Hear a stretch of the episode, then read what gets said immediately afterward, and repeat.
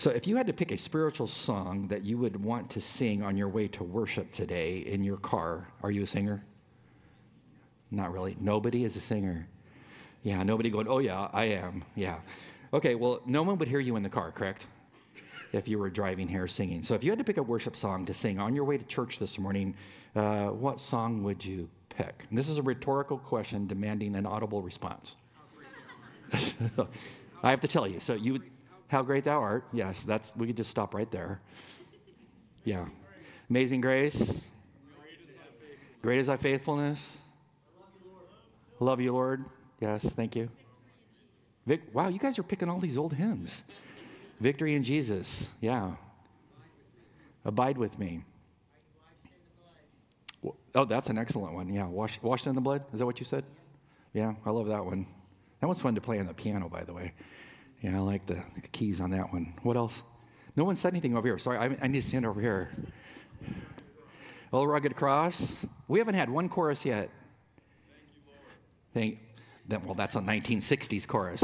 Yeah, that's like pass it on, you know. It only takes a spark to get a. Remember that one? Yeah, I never quite understood that one in the 60s, like why they would pick that one. But Thank You, Lord is a great old one. Yeah. Power in the name of Jesus. Yeah. Anyone else? In the garden. In the garden. I love In the Garden. Well, as a landscaper, I. it's true. When I was a landscaper, I actually used to sing that as I would hula ho uh, commercial sites because I love that. Uh, I just love the fact that the Lord is with me in the garden. Uh, a great old song. Uh, anymore, we only had one from the upper stories near God. Anybody? Anybody up here? What is it? Yeah, 10,000 reasons? Yes. What is it? Yes. Well, I don't I don't know that. Is that a hymn? No. That's why I don't know it. Yeah. That's good. Did you sing any songs on your way here? Did you? Did you listen to any Christian music when you came here? Did you? Did you? Okay. What's this got to do with anything? Uh, everything. Uh, the particular song, song that we're going to look at today uh, is called A Song of Ascent. Uh, and a song of ascent, ascent, like going up, the, the word in Hebrew means to go up a hill or to go up a step. Um, so if you look at Psalms 120, I'm going to have to do a little preparatory work before we dig into this psalm because it is the first psalm of the Psalms of Ascent. So the Psalms of Ascent go from chapters 120 uh, through 134. So I have to lay the groundwork as we dig into these Psalms, like, well, what are they about? Because if you read the, the header on all of them, it says uh, in the header, it's a Psalm of Ascents. Uh, and that particular uh, statement is part of the Hebrew text. So in the English text, it, it's, it's like, a, like a statement of the title, but you might not think it's verse one. That, that's verse one in Hebrew. So that's inspired. So, what is a song of ascent? So, these particular uh, songs, uh, we don't know the musical quality to them, we have the, the lyrics, uh, were sung by the Jewish worshippers as they went uh, to Israel primarily three times a year as dictated by the Torah. So, uh, based on Exodus chapter 23, 14 to 17, uh, they had to go to the temple wherever they were uh, at Passover, at Pentecost, and at booths, or also known as tabernacles. And as they would go, they would sing the songs of ascent. So if you've ever been to uh, Jerusalem, you'll know that it's a, a, high elevation up in the mountains. Uh, so if you're in another part of Israel, chances of you having to go up to Jerusalem are great because uh, everything around there is kind of downhill. Uh, so if you are uh, over on the coast over t- t- toward Tel Aviv, uh, you've got to go up what would be called the low-lying hills, or in Hebrew it's called the Shephelah, to get up to the, the area of Jerusalem where the temple was. So the Song of Ascent uh, had the um, quality of actually moving from a lower place to a higher place uh, to get to go to, to worship God. so it talks about the approach to the temple. When you got to, uh, to Jerusalem, uh, singing your songs of ascent, you could still imagine uh, three times a year, worshipers streaming all throughout Jerusalem on all the, the road systems of, of Israel to get uh, to the temple. They would, you would hear them off in the distance singing these songs. Uh, it would be awesome, wouldn't it? I mean, just hearing the music as the worshipers sang. Uh, when they got to the, the temple, they would have been, as, they, as they approached from the eastern side, they would have approached what would be called the Huldah gates. uh, and I can show you the Hulda gates here. This is from a model uh, of Jerusalem uh, uh, that I took uh, years ago. Um, so those would be the Hulda gates, and these that'd be the Solomonic portico up above that. but you would go through the, come up the platform through those two gates, the Hulda gates. Hulda in Hebrew means mouse or a tunnel. Uh, and so, what you would do is you go through those gates and you go up through a long, dark tunnel before you emerged on the temple platform. And the first thing that you would see as you came through the mouse tunnel would be the glory of the temple standing in front of you. It would be breathtaking.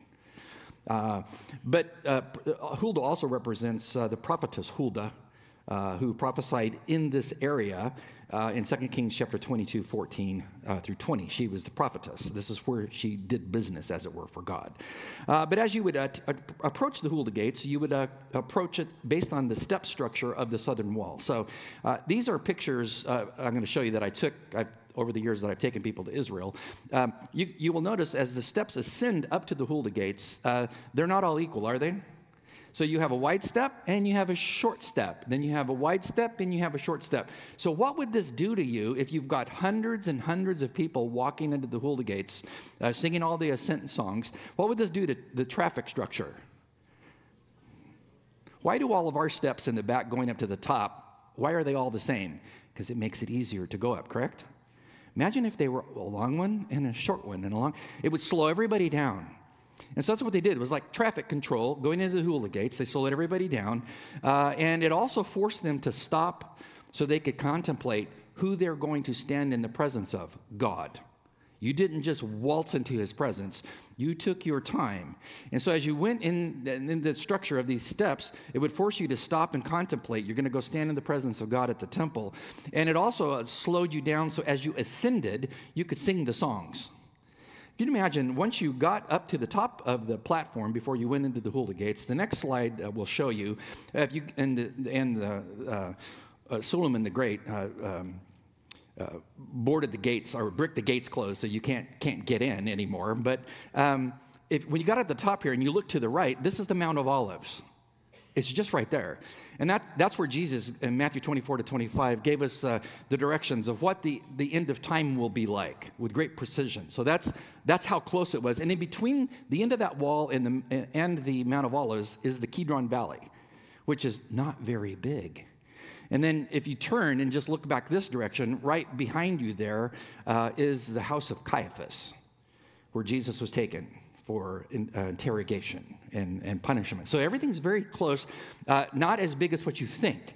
And so, as a, as a worshiper came here, as you're getting up to the top step, you're hearing worshipers singing these songs that they all knew. Uh, when you got to the top and you went up through the gates, uh, here is what you would see: is a picture. So those little uh, uh little knobs sticking up there next to the Solomon uh, portico. Those would be the places that all the worshipers would come out onto the temple flat platform. So it's 24 acres of inlaid rock. Mind boggling. So, the first thing that you would see would be the temple before you uh, with its white stone uh, outlined with gold, uh, and it's built like a crouching lion because uh, uh, the Messiah is from the tribe of Judah. So, it has, a, has a, this type of structure, and it's face, facing east uh, when the sun would rise. So when the sun would rise, it would hit the door of the temple and, and flood it uh, with brilliant light. Uh, so it's amazing what you would see as coming up there. But uh, you can imagine as you got on the temple platform, uh, coming up here for, say, Passover or for uh, Pentecost, you would hear worshipers singing. What would they be singing? Psalms 120 through 134 all their little groups would be singing all their songs uh, to prepare themselves to walk into God's presence. So the reason why I asked you to what psalm would you pick is because when you look at the structure of these psalms, I highly doubt you would have picked Psalm 20 to be number one. Because listen to what this song says. Now, bear in mind, these psalms are put uh, structured in such a way that uh, Psalms 120 through 121 talk about the ascent to Jerusalem. You're, you're walking there. Uh, Psalms 122 to um, uh, 134, uh, you're already on the Temple Mount worshiping God. So 120 and 121, I'm headed there. Would you have picked this for the first one? Notice the nature of this song a song of ascents. Uh, in my trouble, I cried to the Lord, and he answered me. Uh, what did he say in his prayer? Deliver me, uh, deliver my soul, O Lord, from lying lips, from a deceitful tongue. What shall be given to you, and what more shall be done to you, you deceitful tongue? Verse 4 Sharp arrows of the warrior with the burning coals of a broom tree. Woe is me, for I sojourn in Meshech, for I dwell among the tents of Kedar. Too long has my soul had its dwelling with those who hate peace. I am for peace, shalom. But when I speak, well, the opposition of my culture is for what? War. War. Would you have picked this as your happy, uplifting, encouraging song? What say you? Probably not. You would have probably picked one of those hymns that you picked uh, and been singing that. And then, what did he pick by way of divine inspiration?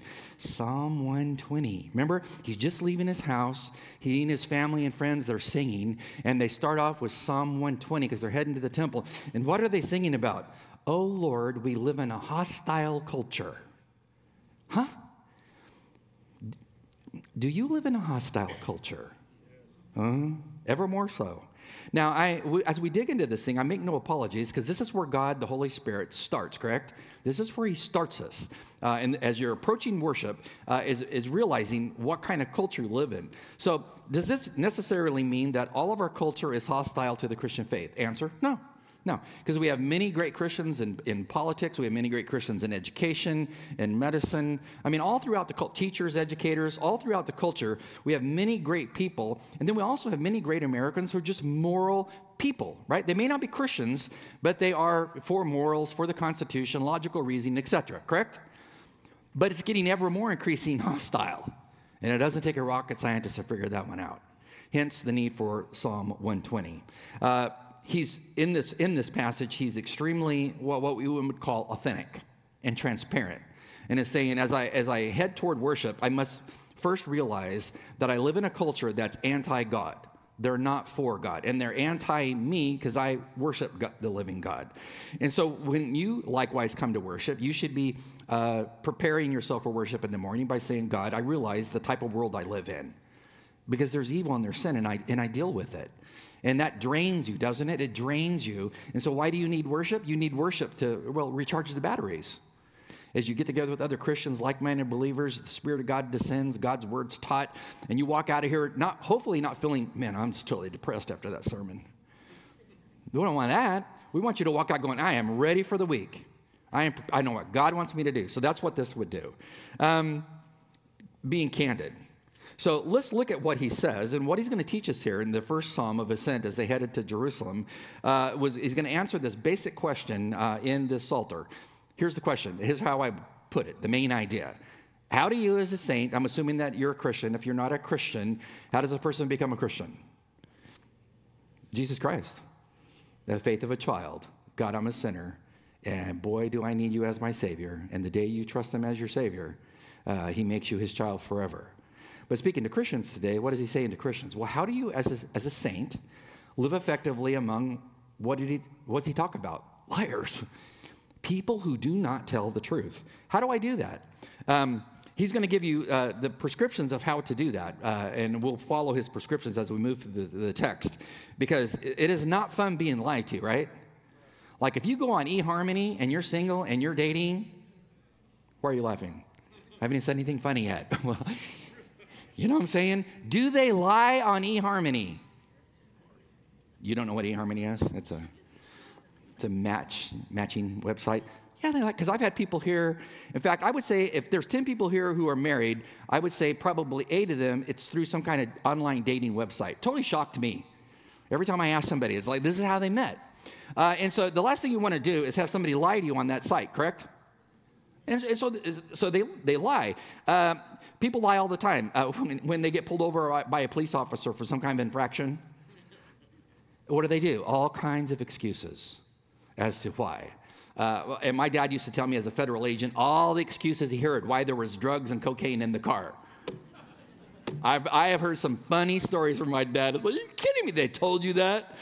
Anyway, so do, do people lie? Yeah. Did you lie this week? See, no one's going to talk now. So let's get into this. That's too convicting. So, verse 1. He's going to tell us that, uh, well, how do you handle a culture that's bent on lying? Well, uh, number one, be prayerful. Be prayerful. He says, this is a song of ascents. I cried in my trouble to the Lord, and notice the cause effect. I cried to God, and he totally ignored me. What does it say? I cried to the Lord, and he answered me. So he's done this before, right? He said, My track record with God is when I'm hitting a complex, difficult time, I cry out to him, and he, he comes through and answers in a profound way. So the first thing you should do as you face a culture that doesn't tell the truth anymore, by and large, uh, is you must be in that hostile culture prayerful. You must be prayerful. So I would put it to this way: if you're facing a, you know, uh, a child that's lying to you, a husband who's lying to you, uh, a culture that's lying to you, whatever your situation is, because I don't know what it is, God, God does. The very first thing you should do is don't call me. You can call me eventually. Uh, don't call a psychiatrist. Uh, don't, don't call your best friends, although there's wisdom in the counsel of the many, as Proverbs says uh, from Solomon's pen. That's all true. But God should be your first stop, not your last stop. Did you hear me? God should be your what? Your first stop, not your last stop. So if you call me about a complex situation, I should probably ask you first question is Have you had a little talk with Jesus? Did you tell him about your troubles? Did you? And if you tell me, well, no, I haven't really connected with him yet, why? Well, I, I, missed that sermon on 120. Yeah. yeah. So, uh, so if you're living with in a lying situation, you should be a person who approaches God. Now, why? Well, notice what he says here. I, he says, "In my trouble, I cried to the Lord." Now, the, the, English text flips it around like that, but that, that's not how the Hebrew text is. Uh, the Hebrew text starts with the, the statement, to the Lord. To the Lord I cried in my trouble. It's, it's reversed. And so in English, you have to kind of flip it around and make it smoother. Uh, but it is put that way because it's not a verb to say to the Lord, uh, and that makes it highly emphatic. So he's saying, uh, I go to God first because he, he has the answers and the power to my situation. So I emphatically go to the Lord first. Uh, he, because he's the great covenant God. And he says, I go to the Lord uh, in my trouble. Well, the word for trouble uh, is, is uh, sarah in Hebrew, and it means to be in a tight, restrictive situation. So it is the word that is used in Genesis chapter 42, uh, verses 21 and following, uh, to describe Joseph being thrown into the pit by his brothers who want to get rid of him because they're jealous of him. So they threw him in a dark, dank pit, and that is called a place of trouble. It's a place of constriction. So if you have a, um, uh, what is it when you when you uh, you're afraid of tight spaces? Yeah, claustrophobia. Yeah, you, you have that? You know, it's tight. I mean, I got to get out of here. Uh, it, it's like that. It's a tight place. This is the word that is used when Jonah is inside the belly of the fish. Uh, and he talks about uh, his trouble. Uh, it's the word for restrictive. Boy, would that have been restrictive. You know, you can't move. It's dark. You're in there with anything the fish swallowed. Uh, and where are you going? Uh, so it is like that. So he says, when you're dealing with trouble, trouble is like that. Now he hasn't identified what the trouble is yet. He's gonna, it's going to be lying, but but that can cover anything. And so he says, in your in your trouble, in your tight, restrictive situation, because that's what bad situations do. They restrict you. Like, what do I do? What kind of decision do I make? What ethically should I be doing in this position, etc. Uh, it's restrictive. So when you're in that kind of situation, you should, to go back to the old hymn, have a little talk with who? Jesus. Why? Tell him about your troubles. Why? He's the Lord. He cares. He knows. He's waiting for you to talk to him. And he's, he's also set up adverse situations to get you to lean on him. And so he says, I cried to the Lord, uh, and God answered me. That is how God rolls. The devil's going to whisper in your ear, Why are you going to talk to him? I mean, every time you talk to him, he never comes through. Uh, yeah, he does. May not be exactly how you wanted him to come through, but he'll, he'll come through. So, uh, if you f- face a culture that has a penchant for lying, which our culture does by and large, uh, what should you do first and foremost? Be prayerful about your situation to the God of the cosmos who knows your situation. Number two, verse two be bold. Be bold. Verse two. What does he ask God? He's very bold. Uh, he says, Deliver my soul, O Lord, from. Now he's going to tell you, he's going to go from the general to the specific. He's going to go from, I was talking about trouble, now I need to identify the trouble. He, he says, Well, my trouble is lying lips. Uh, and then he says, uh, God, if you don't get that, well, I'm talking about a deceitful tongue. So this is an imperative in the Hebrew text. So it's a, it's an, can you command God to do anything? No, you can just kind of make a suggestion. Why? Well, it's, it's, it's, the, it's the you, the finite, speaking to the infinite. So it's just God, in this particular situation, as complex as, it is, uh, if I could command you, I need some help. I mean, could you help me? And so he says, God, deli- deliver me. Uh, the word uh, in Hebrew is nasal. Uh, nasal means, uh, in Amos chapter 4, verse 11, where it's used in a literal way, uh, it denotes uh, pulling something out of a blazing fire.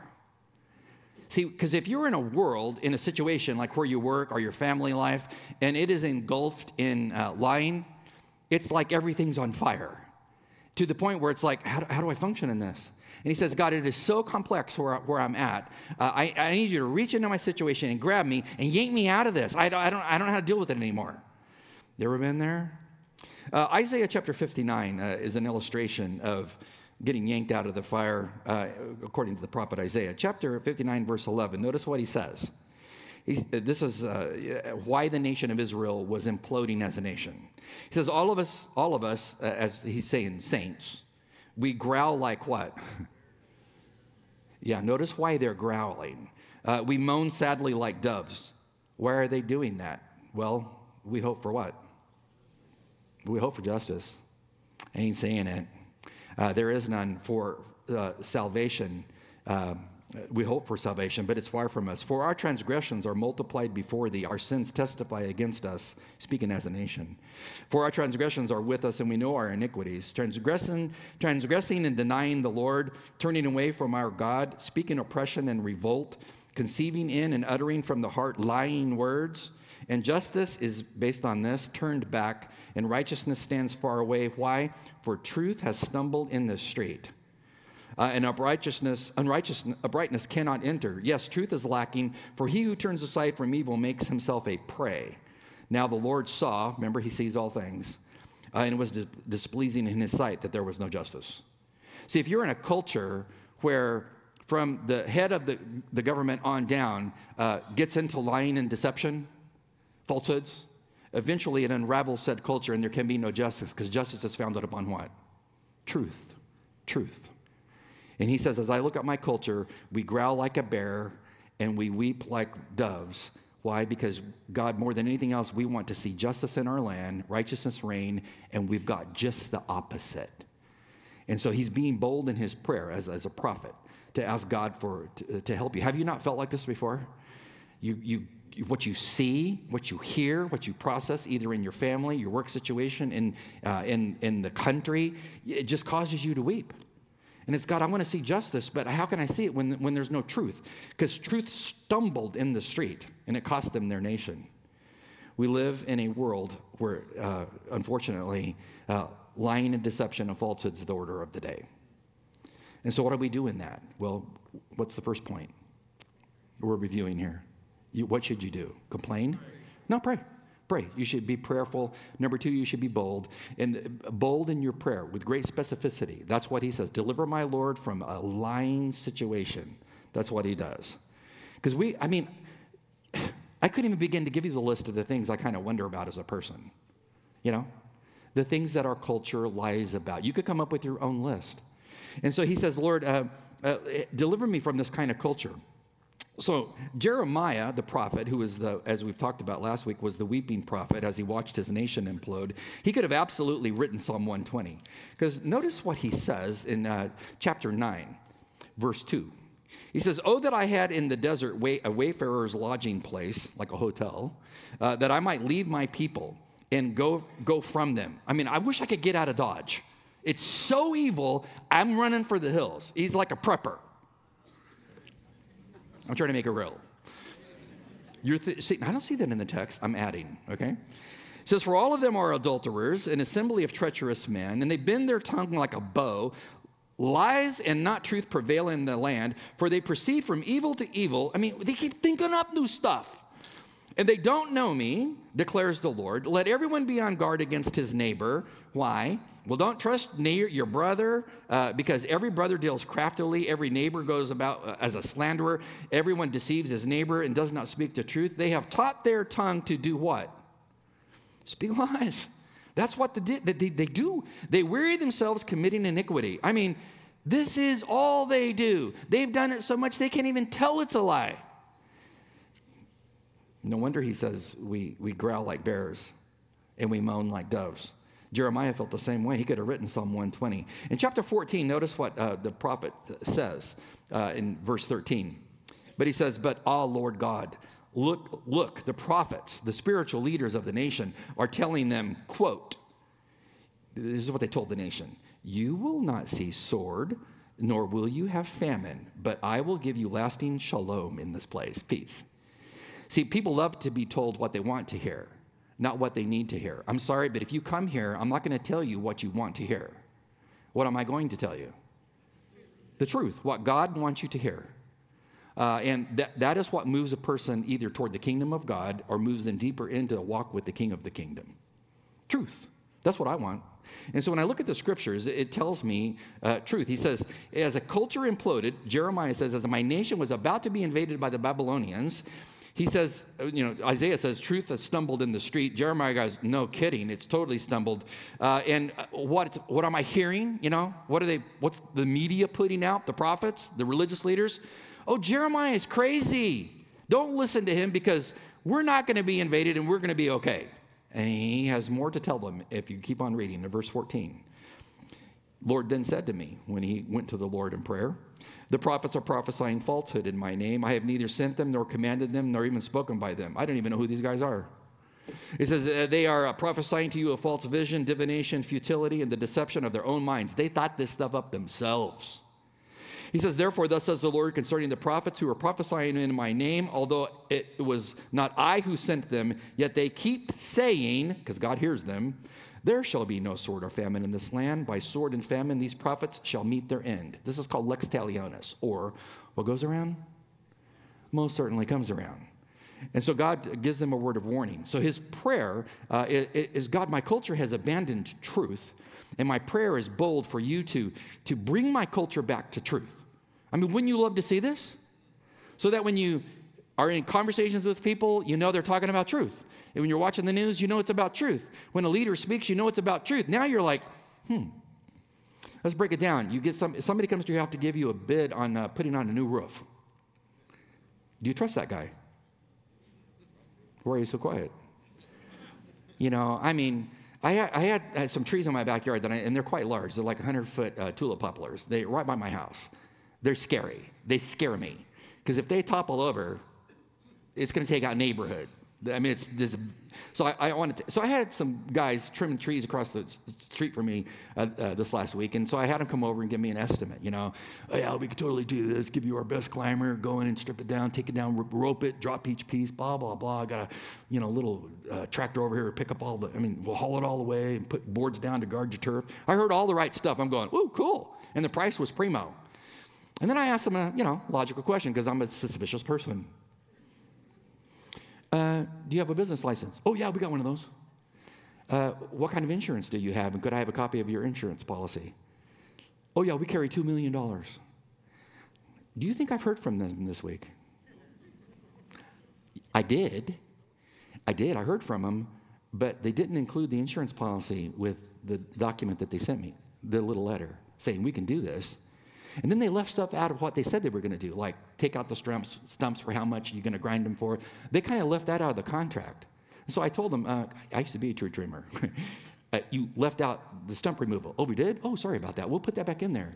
And what could I have a copy of the uh, uh of the document telling me you carry two million dollars of insurance because you're taking these things down over my house? I'm waiting. It's like crickets. Do you really think they have a $2 million policy? Well, I'm suspicious. Remember, I'm kind of wondering because I'm in a culture that is prone for what? Lying and deception. I do not want Joe Blow hanging over my house with a chainsaw with branches that weigh hundreds of pounds, kind of doing his thing. Do you know what I'm saying? Do you? Do you? And so, if you want to be bold, uh, God be bold and save me from people giving me bids that are based on lies, right? Move on. Verses 3 to 4. In addition to being prayerful, being bold, he says also be expectant, verses 3 to 4. He says, What shall be given to you, and what more shall be done to you, you deceitful tongue? He says, Sharp arrows of the warrior with burning uh, coals of a broom tree. What in the world is he talking about? He's now talking about the lying person. And he says, What could be done to a person who constantly tells you lies? I have been with people who are, this is all they know. You cannot trust a thing they say. I've lived with them. And, and, it, and it, not in my personal family, but you know, in my life, I've dealt with them. I can just see somebody stopping Liz today when she come in and I didn't know. No. Yeah. I'm just saying as I've gone through life. So, like, what happens to a person who just lives in lives? That's all they talk about. He says, well, uh, what's going to happen to that kind of person? He says, well, sharp arrows of a warrior and burning coals of a broom tree is what's going to happen to them. Really? So this is a so a person who lies, their words are like sharp arrows. If you've ever been lied to or deceived or had a falsehood given to you, you know when it penetrates you, it's like a sharp arrow. You cannot believe they lied straight to your face. Um, and then it's kind of like a, a, burning broom tree, uh, which was about a 12 foot tall uh, bush of a tree uh, in their culture, and it was known to burn a long time if you had a fire out in the desert. And you, you can know a coal fire, it looks like it's out, but it doesn't take much to get it going again. That's kind of like lies and deception. Why, I thought we dealt with that lie and the deception over there. It's like raging again. He, he says, God, what they do, may it come back around on them. They shot me with arrows, they burned me with their words, but may in due time it come around on them. That's what goes around comes around, or you reap what you sow. In Jeremiah chapter 20, uh, you see it in action uh, with a priest called Pashur. It says, When Pashur the priest, the son of Immer, who was the chief officer in the house of the Lord, heard Jeremiah prophesying these things that he didn't like, because he was giving him the word of God, Pashur had Jeremiah the prophet beaten, talk about being canceled, and put in stocks uh, that were in the upper Benjamin gate, which was by the house of the Lord. Then it came about the next day when Pashur released Jeremiah from the stocks that Jeremiah said to him, quote, Pashur is not the name the Lord has given to you, but Magor Misabib. Thus the Lord has said, Behold, I am going to make you a terror to yourself and to all your friends, and while your eyes look on, they will fall by the sword of your enemies. So I will I'll give Judah in, uh, over and to the hand of the king of Babylon, and he will carry them away as exiles to the Babylon, and he will slay them with the sword. Translated, you attack the prophet of God with a false message. Well, what goes around comes around. And by the, how you measured out justice to him, which was injustice, it will come back to judge you. What is God's word to people who lie for a living? Uh, well, you can get away with it for a while, but eventually your sin finds you out. Proverbs chapter 12, verse 13 says, An evil man is ensnared by the transgression of his lips, but the righteous will escape from trouble. Have you ever set a mousetrap and been ensnared by your own trap? Have you? I have. And I know how to set them. And it's like, you've got to be kidding me. I mean, to be caught by your own trap. I mean, hello, to trigger it when you're trying to set it down and not let it go off, and bam, you know, it, it gets you. Uh, it, this is like lies. Eventually, they'll come back around and get you because the human mind can't control everything that you've said, and you're going to eventually find some leakage. Last thing he says that you should do is be real. Be real. I mean, be open and authentic to God. Notice what he says. In my situation of complexities of lies, when I look at myself, this is how I feel Woe is me. I sojourn in Meshech, and I dwell among the tents of Kedar. Too long has my soul had its dwelling place uh, with those who hate this place. God, he says, I live in Meshech. Meshech was, is in modern day um, Turkey. Uh, they were the enemies of the Assyrians uh, and of the Jews. They were a very uh, armed people, a very uh, combative people. That's in the north. He says down in the sa- south in Kedar, these were nomadic uh, people. There's no actual sites for the people of Kedar, but they were known as a, as a nomadic group of people that moved around the deserts of southern Israel, where a modern day Saudi Arabia is. Uh, and they were known to be armed to the teeth and highly barbaric. What Jew would want to live in either location? He said, You'd be out of your mind. But he goes, When I think about my culture, it's like I live in Meshech. It's like I live in Kedar. Have you not ever felt that as a saint? I'm looking at my country and I'm going, I thought I was in the US. Haven't you ever felt this? And it's like, what, what, what happened to truth, logic, morals, constitution, law, order, acceptance? What in the world? I, am in Meshech. I feel like I live in Kedar. Woe is me. Because I live around people, gosh, they, they lie. They lie. What should you be about? Well, you should be about verse 7. And I close with this. You should be about what? Peace. Uh, in the Hebrew text, there's no verb. Uh, it just says, so there's no copula, am. There's just I, peace in the Hebrew text. Totally emphatic. He says, if you live in a culture, in a family of lies, in a business office of lies, what should you be about? Peace. You should be a peacemaker because a liar is a troublemaker. He said, You should be known for peace. What's a peacemaker? They're a person who tells the truth. So, what's a peacemaker like? A peacemaker doesn't distort or misrepresent facts, ever. A peacemaker doesn't spread lies, ever. A peacemaker like Jesus exposes lies and liars. That's what he did. Uh, Matthew chapter 23, a whole chapter where he exposed liars. But he did it in love. Lastly, a peacemaker is known for being a person of their word. In Zechariah chapter 8, verse 16, uh, the prophet says this These are the things which you should do as a Christian, he says. This is what God wants from you is what? Speak truth to one another, judge with truth, and judgment for peace in your gates. It also says in the book of Zechariah, chapter 8, verse 3, that when the Messiah returns, Jerusalem will be the capital of the world and it will be known for shalom. But in the meantime, what should we be for? Peace. And peace is all about truth. What greater thing does our culture need than peacemakers who speak truth? Let's pray. God, help us to be the people you want us to be. As difficult, as complex, as uncomfortable as it might be, bathe us with love, compassion, uh, but to be uh, given to, to speaking the truth in love uh, and pointing people to the God of all truth. Thank you for who you are and how real the scriptures are. May our lives conform to who you are, which is truth. In Christ's name, amen. God bless you greatly this week and be the light. All right? Amen.